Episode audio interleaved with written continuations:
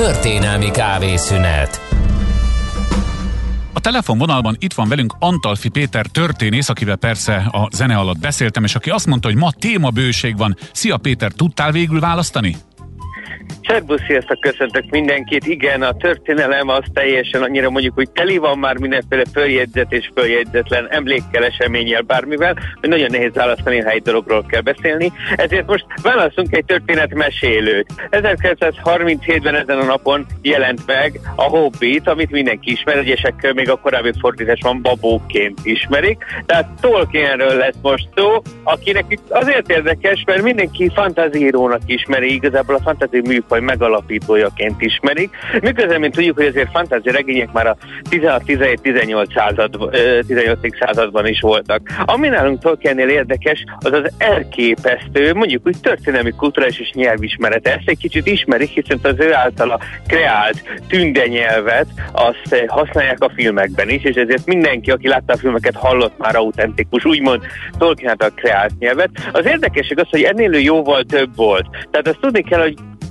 édesanyját, édesapját is korán elveszti egyébként, ami ezért egy atya neveli föl, és mind az édesanyja, minden miatt egy nagyon erősen katolikus valaki, és a Narnia kronikai íróját C.S. Lewis részben őt éríti vissza ateizmusból a kereszténység felé.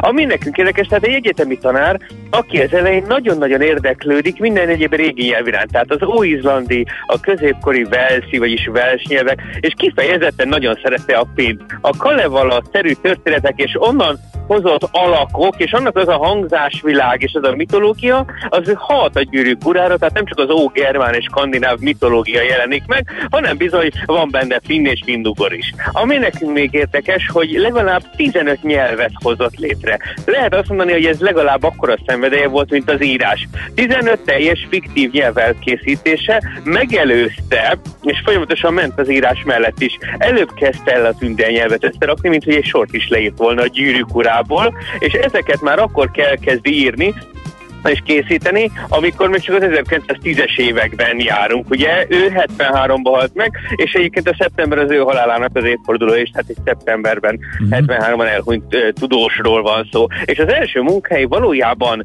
az óangol irodalom mestermunkáinak, például a Beowulfnak a kiadásait jelentették, de egyébként az Oxford English Dictionary-be ő írta be az etimológiákat, a W betűvel kezdődő germán eredetű szavaknak az etimológiáját eredetér is, ő írta meg még fiatal tudósként. Igen, tátott szájjal hallgatlak, mert eszembe jutott, hogy ugye egy komplet nyelvet, sőt szerintem földrajzi területet is kreált a gyűrűk urához, de hát Tolkien több, mint a gyűrűk ura, vagy ezzel tudjuk őt jól jellemezni, ezzel az alapossággal, ezzel az átlátó képességgel? E, igen, és ezzel a mély ismerettel, és Így pont van. ezt akarjuk most mondani, hogy jóval több, mint a gyűrűk ura. Azon túl, hogy az angol irodalom és az angol száz irodalomnak is a professzora, azon túl egy, mondjuk, hogy egy glossopoézisnek hívott nyelvalkotásnak is a mestere. Ma már lehet ö, nyelvrendszereket alkotni számítógépes programokkal algoritmikusan, de ezt annak idején Tolkien egy papírral és egy ceruzával kezdte el. Ami nagyon érdekes, mert ezt nagyon kevesen nyelveket hoztak létre már a kora újkorban. 15 egy ember soha máskor a történelem folyamán. Ami nekünk kifejezetten érdekes, hogy ő teljesen megérte az első világháborút, tehát ott volt a lövészárakban, ott volt a fronton, tehát ő egy nagyon, mondjuk úgy, az a humanista látásmód, ami nála megvan, ami egyébként egy morális kiállásban fogja meg a jót, nem egyszerűen a nagyobb erőben vagy a fegyverben. Ha belegondolunk, más mesekultúrákban vagy nagyobb tudás, vagy nagyobb erő, vagy nagyobb fegyver, vagy valami fineszes technológia az, vagy ötlet, vagy trükk az, ami legyőzi a főgonoszt más mesevilágokban. Itt azért, ha belegondolunk a hobbitoknak, egyedül a az a belső lelkére morális kiállása az, mivel semmilyen egyéb gonosz birodalom nem tud számolni. Ez egy irodalmi ihletettségű ember, aki egyedül van a lövészárokban, az embertelenség közepette, e, egy teljesen más indítatást fog eredményezni, és máshogy alakul utána az egész világirodalom. Igen, éppen azon gondolkodtam, még itt hallgattalak, hogy nem lett volna meglepő, ha a világháborús élményeit írja meg, mint mondjuk Somogyvári Gyula itt Magyarországon. Ehhez képest abszolút elment a fentezibe, bár tény, hogy a jó és a rossz harcáról szólt ez a könyve is.